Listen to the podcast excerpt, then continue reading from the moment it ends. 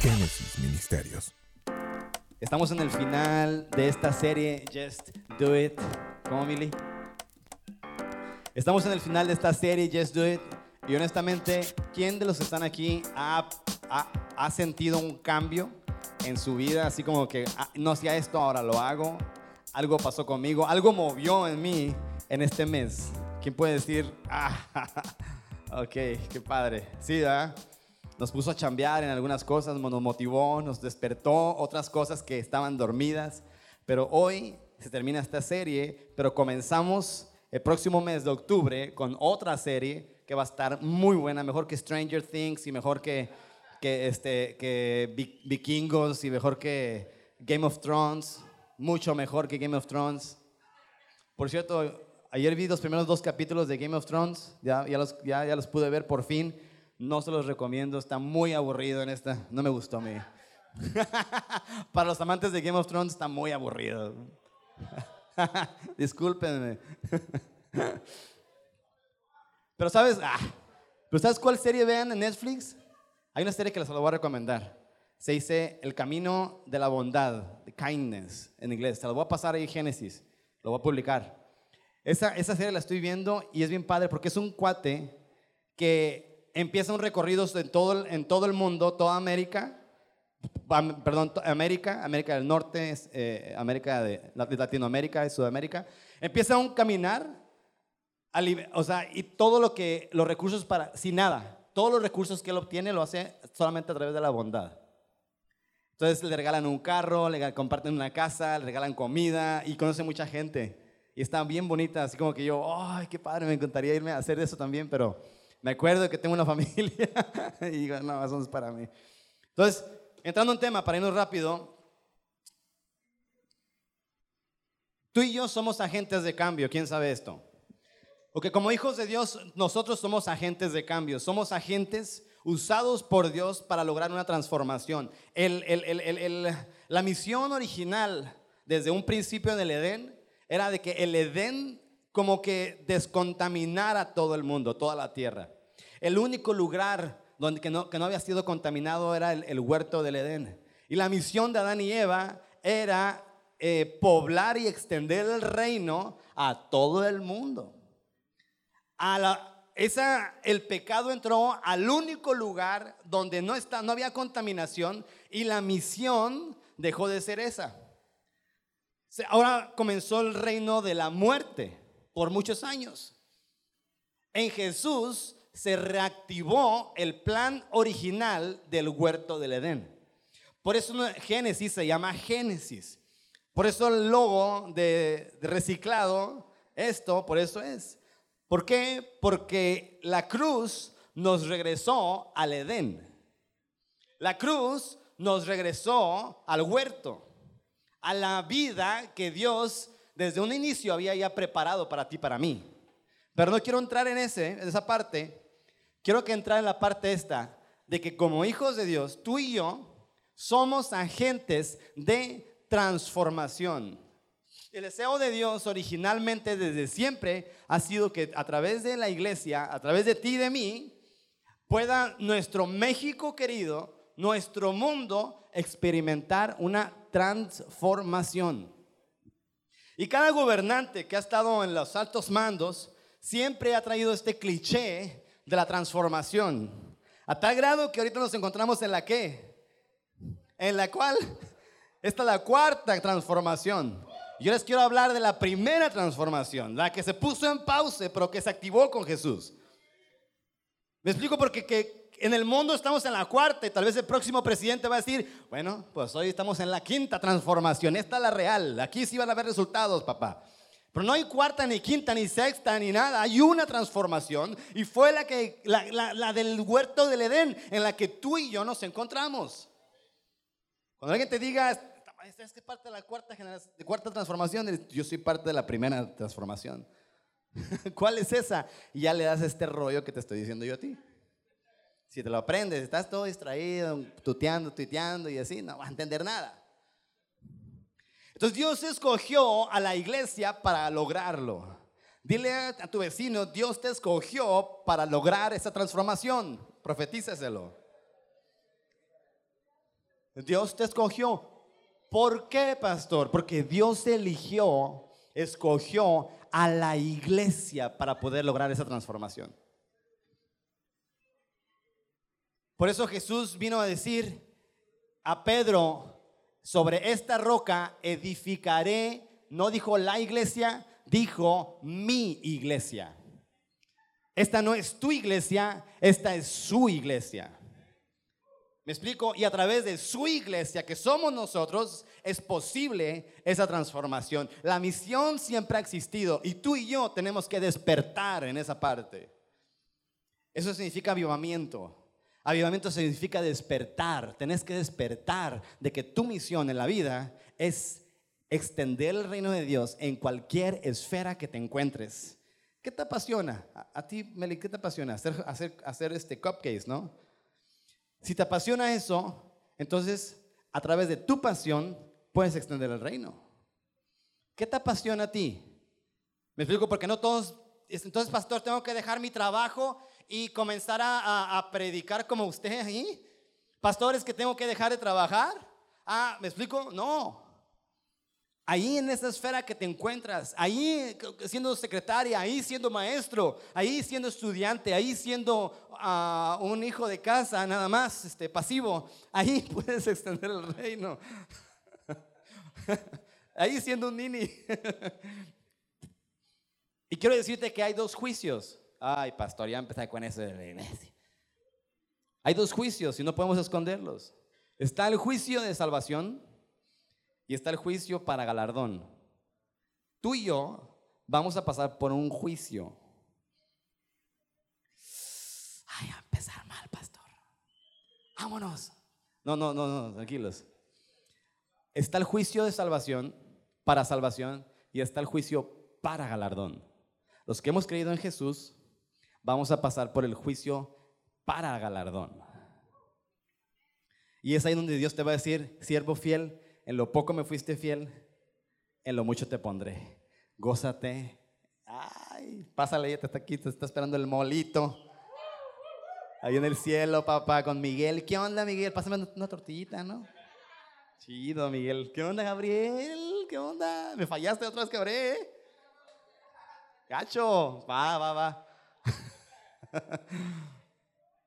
Porque vamos a una fiesta, ¿quién dice amén? Ahí te vas a dar cuenta que todas las lágrimas que lloraste, todo eso que aguantaste va a ser recompensado. Amén. Hay dos juicios para galardón. Entonces, en esta vida, mi vida aquí es provisional. No te cases con tu vida. Quédate con Dios. Nuestra vida aquí es provisional. Estamos de paso porque hay otra vida después de la muerte.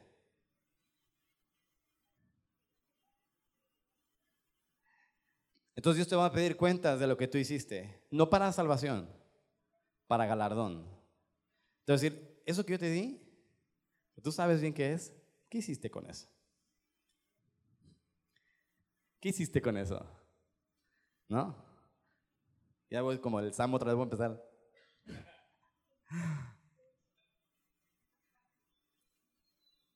Como hijos de Dios, tú y yo somos seres transformadores. Y constantemente estamos en una lucha contra lo carnal y lo espiritual, sí o no. Somos seres transformadores, pero diario estamos en una lucha contra los deseos de nuestra carne y la voluntad de nuestro Padre. Diario hay una lucha constante. Eso, fíjate, y a pesar de eso, Dios te puede usar. Ahí está la gracia de Dios, que a pesar de que vos estás en un proceso, Dios te puede usar a pesar de que estás en una lucha con, la parte carnal, Dios te puede usar. ¡Wow! Porque fíjate, le dijo a sus apóstoles en Mateo 5:14, ustedes son la luz del mundo. Sabiendo que eran unos grandes bárbaros. Se peleaban por el lugar favorito. Se discutían entre quién iba a estar con Jesús y quién no. Quién lo iba a traicionar y quién no. Y Jesús les dijo, vosotros sois la luz del mundo. Esos ¿Por qué? Porque por la gracia de Dios yo puedo ser usado por Dios. Por su gracia, porque su gracia me perfecciona, su gracia me justifica. Su gracia hace que Dios me vea como Él me ve. Ay, caray. No entendí nada. No como yo me veo, sino como Él me ve a mí. Esa es la gracia de Dios. Amén. Entonces no podemos escondernos. Si somos la luz, no te puedes esconder. Tenemos que mostrarle al mundo quién es Dios. Eso fue lo que vino a hacer Jesús y eso es lo que todo hijo de Dios o hija de Dios tenemos que hacer. Mostrarle al mundo quién es Dios. Con nuestras vidas, con lo que hacemos, con lo que decimos. Amén. Pero al momento de ponerlo en práctica, ahí entramos en la parte esta de, ¿y si nos equivocamos? ¿Y si cometo un error? ¿Me explico? Porque yo los, los, inspiro, venga, Obed, extiende el reino ahí en Acapulco, Oaxaca, donde vayas. Te motivo para que lo hagas y esto y el otro. Y de aquí sale Obed bien contento, con una misión renovada. Y dice, wow, tengo la dirección del Padre. Wow, tengo la misión de hacer esto y voy a llegar a Oaxaca, pero cuando se presenta la oportunidad de hablar las cosas, de orar por alguien, mm, ahí se acabó la motivación, ahí se acabó la inspiración, ahí se acabó el propósito, ahí acabó todo. ¿Por qué? Porque nuestra generación pasada, la pasada de conmigo, como que, no sé si a ustedes les pasó, ¿quién de aquí tiene 25 años como yo? Ok, no sé qué pasó con la generación pasada, mi generación pasada, que estaba obsesionada con el perfeccionismo. No, no, no. Y la justificación era, es que quiero preparar a mi hijo para el mundo, que el mundo es cruel. Y yo voy a ser cruel aquí con él. Demasiada perfección, perfección, perfección, perfección. Por eso yo, odio el fútbol. Ya te perdoné, papito, eh, pero tengo que hablar de esto porque quiero que conectemos, porque te vas a identificar. Hagan de cuenta, quieren, quieren o no quieren historia. Hagan de cuenta, mi papá se va. Shalom. Shalom.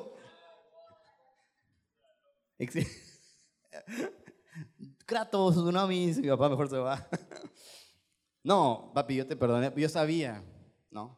Te, te voy a ayudar yo, no te preocupes. Hagan de cuenta que a mi papá era apasionado por el fútbol. Pero no esa, no, no esta pasión que vos tenés de, de fanático, así. No, pasión por el fútbol. Era entrenador. Por eso mi papá tiene una está más fuerte que muchos jóvenes de aquí. Y ese que anda arriba abajo tirando basura y le decimos, papá, la, basura, sí, yo estoy ahí, a las 5 yo estoy ahí. Hermano, a las 5 tener la basura. Ah, es que hasta ahora me estoy despertando, pastor. A las 5. Sí. De la tarde, pues, por eso digo. Nada, la mañana menos. Entonces le encantaba el fútbol y estaba obsesionado con el fútbol y pues para un padre futbolista, el anhelo de su corazón es de que sus hijos también sean futbolistas. Sí, señor. Entonces mi jefe dice, hijo, yo, me metió a un grupo, a un equipo de fútbol. Y mi papá comenzó siendo mi entrenador. Error. Como tu papá cuando te enseñó a manejar. Ay, Jesús. Más miedo le agarraste al carro que nada. Y tal vez ahorita no manejas por eso. No maneja, dice, no, no, no, no, no, me recuerdo sus gritotes aquí, no, no, en taxi, en taxi me voy, no pasa nada. Entonces cada vez que yo la regaba, ¡Abraham! ¡Levántate! ¡Échale ganas! ¡Levántate! Sí, no, no manches, una pasión que se veía por hacer las cosas. Y yo así todo, pues yo era un niño. No, y Dios me privilegió con dos pies izquierdos.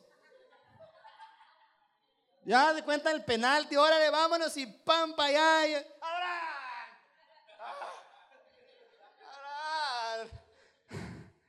Y pero, pero, era su hijo, no me podía dejar afuera. Imagínate, a la banca, Abraham Ahí todo malo, pero adentro del equipo. Y, pero ahí, y ahí estaba, y ahí estaba, y era demasiada la presión, y era demasiada la presión, y demasiado que tenía que hacer bien las cosas perfectas, perfectas, perfectas, que terminé odiando el fútbol. Y ahorita no me gusta fútbol, la neta. Lo veo y ah, tenemos videos que se apasionan mucho, y no, y a mí no. Pero yo entiendo que mi papá no tuvo un padre. ¿Me explico? O sea, antes esto lo agarraba como impulso para querer hacer pleito con mi papá y acá rato, por tu culpa, odio el fútbol, mira a mis amigos si les gusta, yo no, por tu culpa. Antes, cuando, cuando no entendía el amor de Dios. Pero ah, cuando entiendo el amor de Dios, yo digo, mi papá no tuvo papá. ¿Cómo le voy a decir algo? A amarlo. Y tenemos una relación bien chida. Porque los errores que él cometió, también yo puedo estar cometiendo errores con mis hijas. ¿Me explico? Porque nadie te enseña a ser papá. la fórmula, la más Dios la tiene. ¿No? Entonces, te amo, papito lindo. Pero ¿cuántos de ustedes pasó lo mismo? Tal vez pasaste mucha perfección cuando eras niño, cuando eras niña. Y, y está canijo para que hagas algo. ¿Por qué? Porque si tenías un error, había un castigo. Porque nuestra generación pasada, en vez de castigar la desobediencia, castigaba el error. Y castigar el error es como, es como si yo le digo a mi hija que está aprendiendo a caminar de, de, un año, ¿no? Está aprendiendo a caminar y se cae. ¡Caray, Valentina! que no, pues, ya te caíste, ¿ya ves? Levántate, levántate, vamos. Tienes un año y medio, hija. Venga, Nah, pues Valentina está toda traumada, está así como, sí va a caminar, pero con un chorro de miedo. ¿Por qué? Porque papá estuvo así, tan, tan. Porque castigo el error. Y vivimos en una generación, casi muchos de nosotros es como que demasiado perfeccionismo de nuestros papás. Que ahorita yo estar parado en público hablando, ustedes no ven, pero yo tengo pavor de su juicio. Tengo pavor de no hacerlo bien. ¿Por qué? Porque sucedió algo cuando yo era niño. ¿Me explico? Y pararme aquí enfrente de ustedes. ¿Quién, quién está parado aquí enfrente? Y le da pavor hablar en público, la neta. Hombre.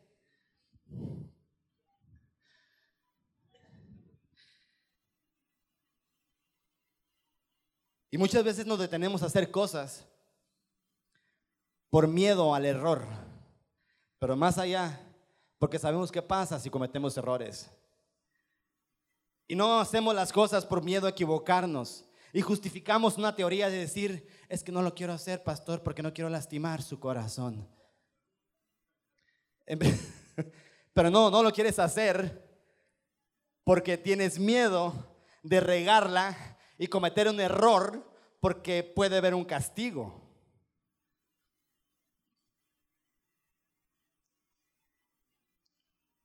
Cuando el pecado entró con Adán, Adán no tenía miedo. ¿Qué hubiera pasado si Adán le hubiera dicho, ¿sabes qué, papá? La neta sí la regué. La neta esa manzana se ve sabrosa, me la comí. Sí, pues sí, ¿para qué digo que no? ¿Va? Pero ¿qué fue lo primero que hizo Adán cuando dijo, hijo, ¿qué pasó, hijo? ¿Fue quién? Dijo, fue Eva, fue tu culpa, tú me la diste. Tú me la diste, yo no te la pedí. Mm, yo no te la pedí, tú me la diste. Entonces mira, ahí está. Ahí está tu buena acción, ¿eh Dios? Se lava las manos a Adán y le echa la culpa a otros. y es igual. Cuando las cosas las haces mal, o no las haces bien, o cometes un error, y alguien viene contigo y te dice, hey, creo que no es por aquí. Ah, no, yo no sé. Tú me pusiste aquí, tú me dijiste eso. Ah, yo no sé nada. No, yo no sé. No, no, no, no, no. Ni me digas, ni me convences. No, no, no, no, no. Tú sabes por qué lo estoy haciendo. Pura justificación, pura justificación, pura justificación. ¿Por qué? Porque no te has dado cuenta que en tu caminar con Dios va a haber errores, papá. te vas a equivocar. Y no aceptas esta parte porque tienes una presión tan grande de que si cometes un error, va a haber un castigo. Pero ¿sabes qué Dios me dijo? Mucha gente, muchos hijos de Dios no hacen las cosas por miedo al error. El error es algo que va a suceder. Te vas a equivocar a veces. Te vas a equivocar.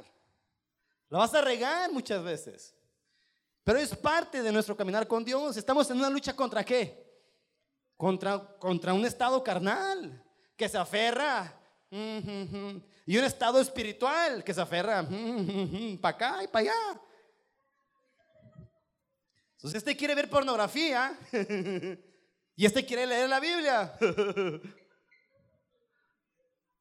Es, es un duelo, es una lucha constante. Este quiere gritarle a todo el mundo y... Y este quiere amar a las personas y ven aquí, papito, no te preocupes, cuidar el corazón de lo más importante. Es una lucha constante contigo mismo. Es obvio que a veces vas a cometer errores. Es más, vas a tener, te voy a decir algo bien feo que te va, a tu carne se va a erizar. Vas a tener que pedir perdón. Como Drácula con la luz te pusiste así. Vas a tener que pedir perdón, mamita. Papito, va a tener que pedir perdón. Pero vas a aprender. Amén. Es normal. Pasa. Estás en un caminar con Dios.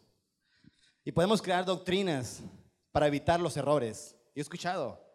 Declara solamente que tu vida es victoriosa. Declara en el nombre de Jesús que no te vas a cometer ningún error. Declara que... Sí, está, está bien. Podemos declarar. Se vale. Es parte. Pero va a haber un punto en tu vida donde, yo te lo digo por experiencia, ¿tú crees que no he cometido errores? y siendo pastor, ¿tú crees que no he cometido errores? Un churro. Porque quiero que sepas que ser pastor no significa que ya me voy levitando a mi casa y llego levitando de allá y todo mi, todo mi trabajo es así como espiritual y, a veces se me olvida orar para comer. De repente estoy así ya comiendo y se me olvidó. Yo, híjole, estoy, y más cuando estoy en una, en una, en una ¿cómo se dice? En una consejería con alguien que me dice, vamos a comer, pastor. Y a veces, es más, en la cena que fuimos a, después de la reunión de matrimonio, fuimos aquí, a, ¿cómo se llama tacos? A limones. Me invitó Manuelito a ese Manuel, con Denise. Fuimos a comer, Nore, ¿sabes que Nore? Nore, yo me acuerdo que Nore ya cuando había terminado de comer, ya me acordé y yo dije, chale, Nore. Y mis pupilos ahí conmigo. Mis discípulos ahí conmigo viéndome. La gente te está viendo. Qué presión. No es cierto. Pero qué presión tan grande. No oré para cenar. ¿Por qué? Porque hay una lucha constante. Porque hay una lucha constante. Hay, hay veces que te vas a equivocar. ¿Me explico? E, es, parte de. Y decía, Dios, ¿qué quieres lograr con esto que estoy diciendo? Quiero que se relajen. Están muy estresados por querer lograr todo perfecto. Quiero que se relajen. que sepan que a pesar de sus errores, yo los voy a amar. Que sepan que a pesar de que la rieguen, yo voy a estar ahí para levantarlos. Así estuvo Jesús con Pedro, ¿sí o no? No le dijo, Pedro, porque tuviste poca fe, ahora que te coman los tiburones, hijo del maíz, vámonos. Por poca fe, graciado. No. Agarró y lo levantó y le, tomó la mano y dijo, bueno, te hundiste, va, pues échale. Vamos para arriba. Pararon en la en la balsa y ya calmó el mar. ¿No? No le dijo, húndase para que vea, para que aprenda. No. Porque Dios te puede amar y Dios te ama, a pesar de que muchas veces la podemos regar. Amén. Está bien padre, Es más, Si no fuera parte, porque tú puedes decir, pastor, eso es una falacia lo que está diciendo, es una apostasía. En mi iglesia pasada me enseñaron que toda la vida en Cristo tiene que ser perfecta, que tenemos que anhelar la perfección y el éxito sobre todas las cosas y que tenemos que estar clamando de rodillas para anhelar esa perfección y santidad a Jehová. Tú podrías decir eso, que eso te enseñaron aquí y allá. ¿Por qué Dios implementó el perdón y dijo en Efesios 4:23, aquí lo anoté yo, ¿por qué dice Efesios 4:32, perdón? perdónense. ¿Por qué lo está diciendo? Porque sabe que va a haber roces, mamita. Porque sabe que va a haber situaciones en que la vamos a regar y vamos a tener que pedir perdón. ¿Me explico? Si Dios no, no, hablara del perdón nunca, entonces, entonces si la está regando, sí es peligroso. Yo en vez de predicar de, de regarla y todo eso, predicaría, la está regando, no, tú no la puedes regar jamás. No, Aquí está, Efesios 4:32. Ponlo, papito.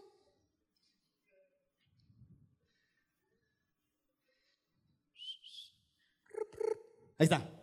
Antes ser benignos unos con otros misericordiosos. ¿Qué, ¿Qué dice? ¿Por qué? Perdonándonos unos a otros. Cuando vos cometés un error, vas a lastimar a alguien. Vas a lastimar a alguien. A alguien te vas a llevar entre las... Pero mi pasión es por Dios. Pero te vas a llevar entre las patas a alguien. Puede suceder. Pero tenemos aquí esta... Tenemos, teníamos aquí esta herramienta. Ahora ya no. Tenemos aquí esta herramienta para poder mantenernos unidos a pesar de nuestros errores. Jesús significó el perdón. El perdón de Dios fue Jesús. ¿Para qué fue? Para que tú puedas el día de hoy estar unido al Padre. Fue muy feo lo que les conté a mi papá y tal vez tú dices, ay, qué feo. No, pero ¿cómo nos llevamos ahorita? Vamos a comer tostadas de ceviche, no vamos por allá. No, tenemos una relación bien suave. ¿Por qué? Porque hubo un perdón. Y no te, y no, y no te enseñaron a perdonar. Ah, bueno, pero espérate, espérate, espérate, espérate. ¿Es incómodo pedir perdón, sí o no? Perdonar es más fácil. Pedir perdón es más difícil. Y más, es incómodo regarla y es bien incómodo pedir perdón. Pero es más difícil cuando tú no cometes ningún error. Ahí está más difícil. Cuando no cometes ningún error, pues entonces esto no aplica para ti. Porque el Señor no comete errores. No, no. Yo conozco familias que nunca se pide perdón. Se lastiman, se dañan y todo así, y viven con eso. No se pide perdón. Porque en su casa nunca hubo un perdón. Y es tan importante esto, porque es lo que va a hacer que tu relación con las personas se mantenga fuerte. Mira, dice Robert Morris en su libro de Un matrimonio de bendición, dice Robert Morris, dice, un matrimonio es igual a dos personas que se perdonan, a dos buenos perdonadores, dice Robert Morris. Eso es un matrimonio. Mi relación con Millie, él puede tener muchas diferencias conmigo, y las tiene. Y yo con él también. Pero ¿por qué estamos juntos? Porque, porque somos dos buenos perdonadores. Yo lo perdono más a él que él a mí. Este. no te creas. Él a mí más que yo a él. Los dos, echamos, perdón a mí, le la regué. Y acá nosotros no pedimos perdón. Pero la vemos bien chido. La pasamos bien. Porque yo sé que aunque yo sea pastor, también puedo cometer errores. Y quiero que tú sepas que aunque vos seas diputado, aunque vos seas el teólogo, el representante del cielo aquí en la tierra, aunque vos estudiaste licenciatura, eres, eres, no, eres la máxima élite del gobierno, puedes cometer errores también. Y se vale.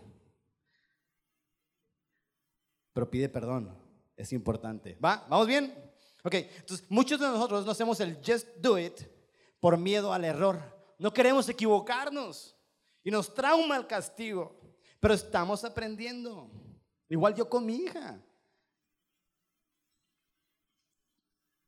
Cuando usted desobedece, entonces pasa otra cosa. Pero cuando usted comete un error, entonces aplica esto que te estoy diciendo. ¿Quién aquí ha cometido errores en su vida? Mira, casi nadie, poquitos. Los demás que no levantaron la mano, no, han cometido errores, nunca. Wow. ¿Y a cuánto les ha tocado ir y pedir perdón? ¿Cómo se siente cuando tú vas a pedir perdón? Pasa un duelo, ¿eh? Ah, es un rito antes de pedir perdón. No, hombre. Pasa de todo para pedir perdón. Porque primero, tú tienes la razón. Tú tienes, tú, yo tengo la razón y fue injusto y contaminas a medio mundo. A ver quién se asocia contigo. Eh, sí, sí, sí, papá. Oye, mira que la otra vez pasó con esto con esta persona. ¿Verdad que estoy bien? ¿Verdad que estuvo mal lo que me hizo? Sabía. ¿Ya es tu amiga? No, no, son mejores amigas, se van juntas. Vamos a plantar iglesia. Se va a llamar Las Perdonadoras. Ya abres tu ministerio internacional. Ah, porque tiene la razón, así comienza. Después el Espíritu Santo te da chance. Ah, sí, sí, sí, sí, peleate. Y de repente llega el Espíritu Santo te dice, hey, creo que sí la regaste. ¿No te has puesto a pensar en eso? Y de repente ya te das cuenta y, oye, o la regué yo. ya después de mil años. Y te toca pedir perdón. Y es bien incómodo.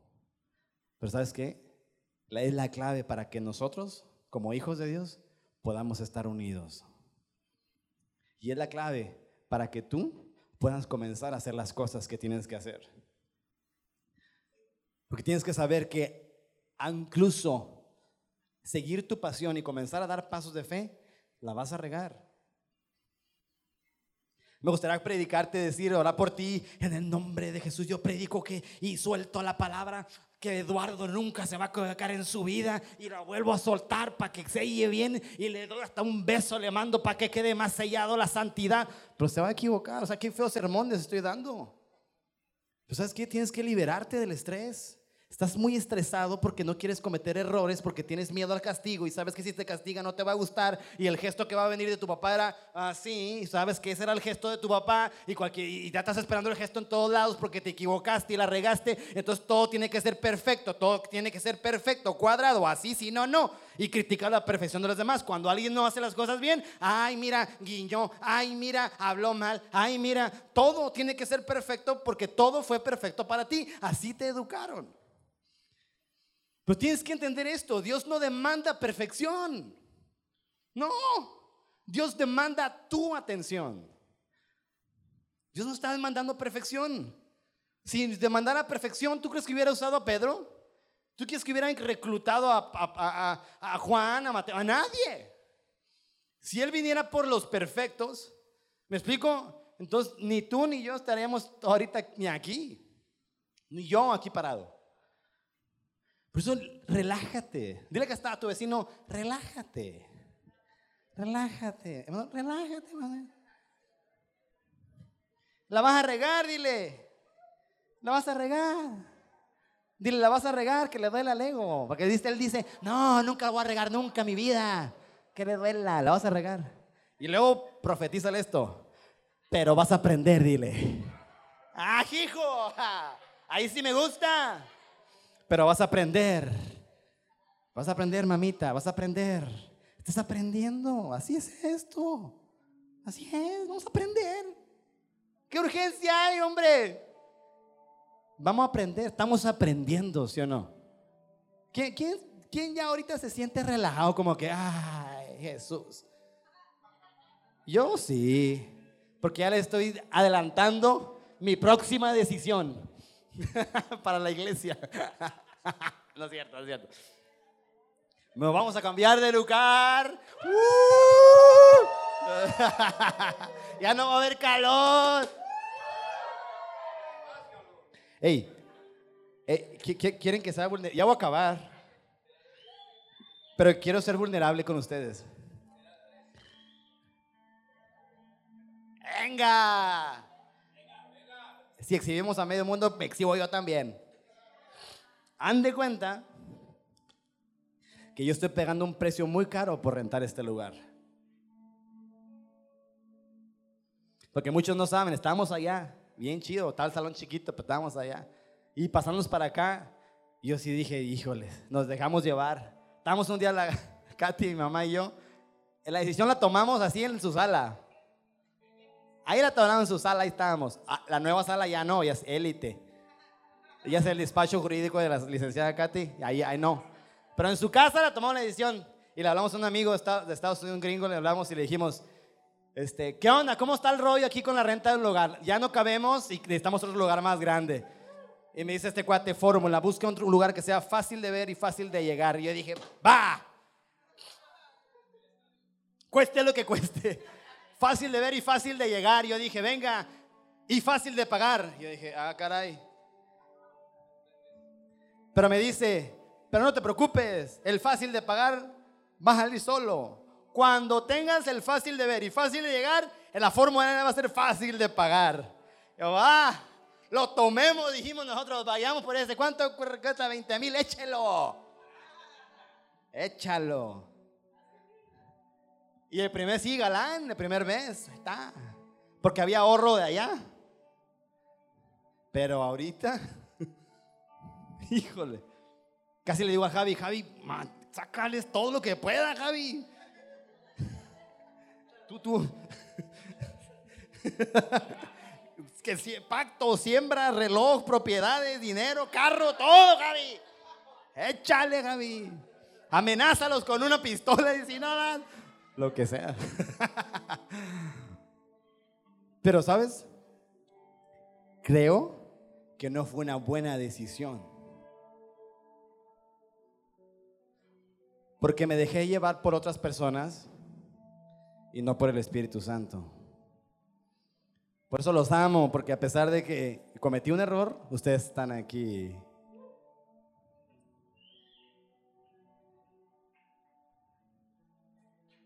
Híjoles.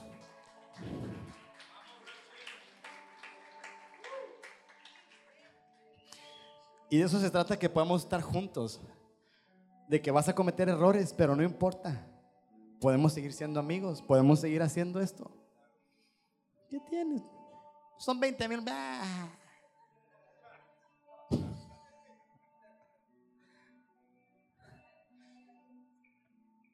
Podemos hacer mucho más cuando aceptas y dices tú, sabes que me voy a equivocar. Pero si me equivoco, pues voy a pedir perdón. Y, yo quiero pedirles perdón.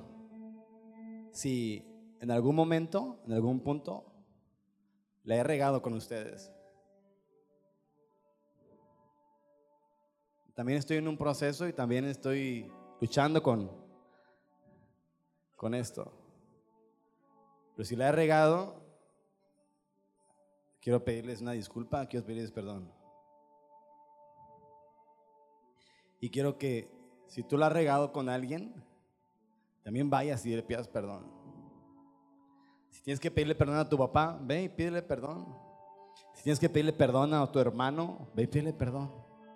Si tienes que pedir perdón con alguien que está ahorita aquí, más ni te esperes a que acabe el sermón, simplemente párate ahorita y ve y pídele perdón. ¿Qué tiene que esto continúe? Pídele perdón y sana esa relación. Porque eso te va a liberar para poder hacer las cosas que tienes que hacer. Porque ya no tienes estrés, te relajas y sabes que la puedes regar, pero no pasa nada, estamos aprendiendo. Sí pasa, obvio, pero estoy aprendiendo, estás aprendiendo. ¿ah? Otra vez le dije a mi esposa, porque los que saben la doctrina de Génesis, hemos hablado mucho de que ninguna condenación es para los que estamos en Cristo Jesús. Y ese es como que uno de nuestros eslogans. Ninguna condenación hay para y sí. Y soy el Hijo de Dios. Y soy justo, perfecto, santo delante de Él, sin mancha. Ajá. Pero ¿sabes? Otra vez me acerqué con mi esposa. Aguanta, más bajito, hijo, más bajito. Gracias. Otra vez me acerqué con mi esposa y le dije, mami, yo sé que soy el, el ungido de Dios. A mí yo sé que declaro todos los días que soy esto y soy lo otro y soy aquí y soy allá. Y le dije a mi esposa, pero entre este proceso, ¿la he regado en algo? ¿Hay algo que tenga que pedirte perdón? Y no espere todo lo que me dijo la mami. Ah, pero el Santo Israel. No me diga nada, porque ninguna condenación hay para lo que estamos en Cristo Jesús. No, no, no, no, no. Y fácil yo pude haberle dicho, ay mami, eso que tientes tú es por tu culpa. Si tú no fueras así conmigo, yo tampoco sería así contigo. Es tu culpa que yo sea así. Y había cosas que ella me, había, me decía que, que yo que yo fácil pude haberle dicho, no, no, no, fue por mi papá, fue por mi mamá, fue por mi escuela, fue por mis amigos, fue por esto, fue por lo que tú quieras. Pero ¿sabes qué? Me tuve que quedar callado y tuve que decir, perdóname por eso. Hay veces que vas a tener que quedarte callado y simplemente pedir perdón y perdonar a las personas y ya, simplemente así. Porque es, perdóname, pero, o te perdono, pero ya no lo vuelvas a hacer. Ay, Jesús.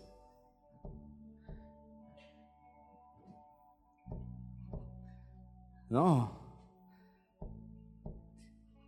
Yo que estoy viviendo una vida de victoria y bendecida le pedí perdón a mi esposa por algunas cosas que ella me dijo que yo ni me había dado cuenta.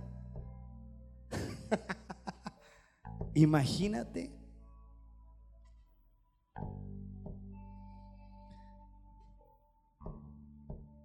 ¿Quién aquí tiene, tiene que pedir perdón? Y sabe a quién tiene que pedirle perdón, honestamente. Porque ya levantar tu mano y ya decir yo, estás rompiendo algo en tu vida. Estás rompiendo algo bien grande en tu vida.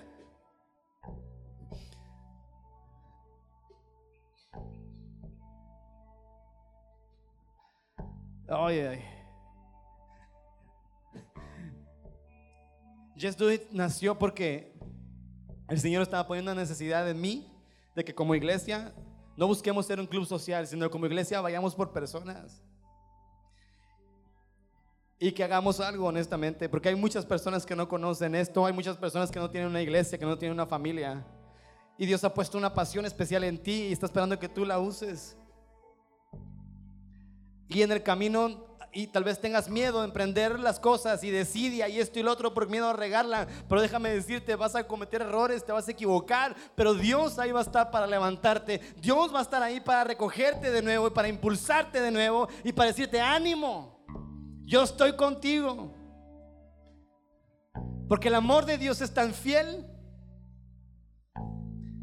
que no te va a dejar como estás. Porque a pesar de los errores que podamos cometer, Dios siempre te va a amar. Amén. ¿Quién dice amén?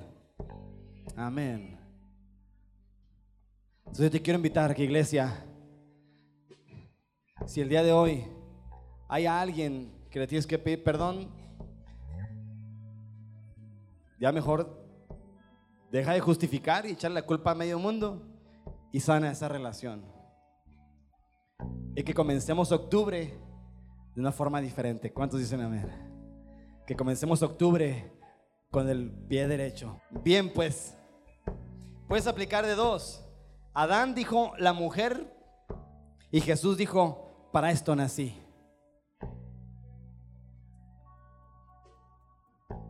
Yo te invito a que tú y yo como hijos de Dios, como hija de Dios, apliquemos esto, para esto nací. Vamos a hacer las cosas. Y te vas a equivocar a veces, sí, pero ¿sabes qué? Vamos a aprender y nos vamos a levantar. Porque un campeón no es aquel que nunca se cae, un campeón es el que se cae, pero se levanta y se levanta y se levanta. Pedro, el que traicionó a Jesús, después fue usado por, por, el Espíritu Santo de una forma bien, bien grande. Porque como empiezas no tiene que definir cómo terminas. Génesis Ministerios.